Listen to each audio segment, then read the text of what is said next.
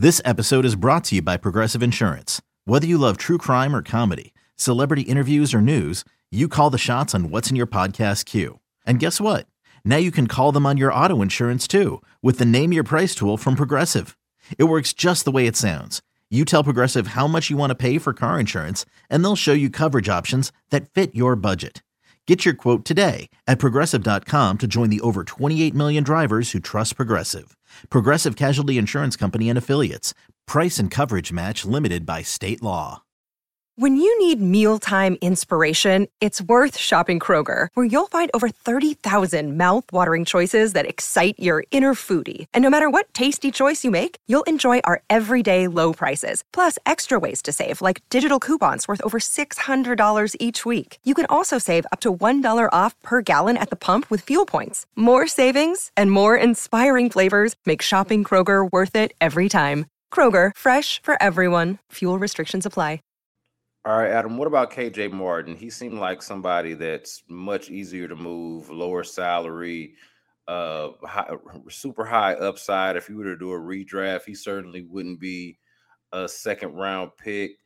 Um, I, I, look, there there seems to be some potential there, but also, like, he's one of their more exciting players. I know that you'd have a lot of Rockets fans that would be uh, that would be really disappointed to part ways or to see the team part ways with K J Martin, but he's somebody that would have some value, and there has been, you know, there is some intel out there that he's been unhappy at times and has wanted to be traded at times. I don't know exactly where he stands right now, but what do you think about K J Martin trade possibilities uh, coming up at the deadline?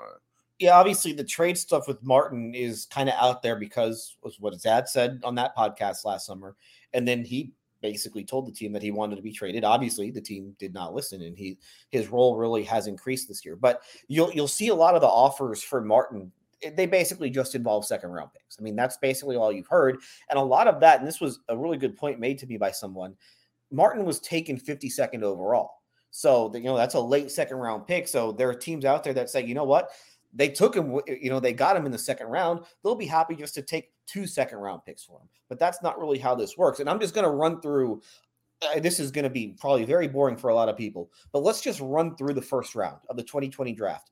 And I want you to tell me how many players you would take ahead of K J Martin. So I'm going to – so – That's not boring. That's not – don't don't undersell that, Adam. That's not boring at all. I'm here for it. Let's do it. Let's go. Okay. So just just count them out, okay? I'm just going to – I'm going to name off all the names, and you can say – yes, no, and then just keep track of it. Okay, so Anthony Edwards. Yeah. Are you, so let me just preface this. Would you take Anthony Edwards over K J Martin? Yes. That's one. James Wiseman. No. LaMelo Ball. Yes. Uh, Patrick Williams. No. Hang on, I'm going to keep track of it myself. Um, Isaac Okoro. No. Onyeka Okongwu. No. Killian Hayes. No. Obi Toppin. You have to answer. I'm, I'm not going to move on until you answer. Obi Toppin. I was going to say, I, I like Obi Toppin. So you would you take Obi Toppin ahead of K J Martin? No. Okay. Denny Avdia. No. Jalen Smith. No. Devin Vassell. No. Tyrese Halliburton. B- He's an all-star. Yes. Yeah, yeah. Yes. Yes. Yes. I'll take. Ty- I'll take. I'll take Halliburton. Kira Lewis. No. Aaron Neesmith. No. Cole Anthony. I like Cole Anthony, but no. Isaiah Stewart. I like Isaiah Stewart, but no. Alexei Pokusevski. No. Josh Green. No. Saddiq Bey. No. Precious Achiuwa. Precious Achiuwa? No. Tyrese Maxey. Yes. Um, Zeke Naji. No. Leandro Bolmaro. No. R J Hampton. No. Immanuel Quickley. I like Immanuel Quickley. That's a that's close to a push, but I'll go no. Peyton Pritchard. Pritchard's a nice player, but no. Udoka Azubuike. No. Jayden McDaniels. No. Malachi Flynn. No. Desmond Bain. Yes. Wow. So the first the first round is that bad where I'd only take like four guys over K J Martin? You took five guys over K J Martin. And I'm just I'm gonna go through. I'm just looking quickly at the second round. There is nobody that you would take over K J Martin, I don't think either. So right there, we just ran through the entire first round of the twenty twenty draft, and you would take five players ahead of K J Martin. So if K J Martin were picked where he probably should have been picked, at worst, he's in the lottery. Yeah. And now you're talking about a max extension for him. So if you're the Rockets and you have this guy who would probably would have been a lottery pick three years ago, you're not trading him for a couple of second round picks. You are trading him, if you do trade him, for top dollar. And what makes it hard is that it's easy to trade K J Martin because the salary is one point seven million dollars. Anybody can take that on, but you can't take on any other players. So basically all you're taking back are draft picks under that scenario. And that's just really not going to work for you. So that's why it is so unlikely that K J Martin were to ever get moved, is because of what we just went through. If you if you redid his draft, he goes, according to you, sixth overall. And now we're talking max extension, not, you know, some crap trade. Yeah. I don't want him to trade K J Martin, honestly, man. I I like – I mean, obviously, if if if he's unhappy and there's, like, discord or, or, you know, some discontent there, then that's its own thing to deal with, and I'm not sure exactly what the deal is there. But he's a – that's a good piece, man. We just did it. Like, if he's – If if that's that much of a bargain type of steal of a deal for K J Martin, where he was drafted versus where he probably should have been drafted, then, I mean, that's something that the Rockets clearly got right. And they get, you know, they get rightfully criticized for a lot of things.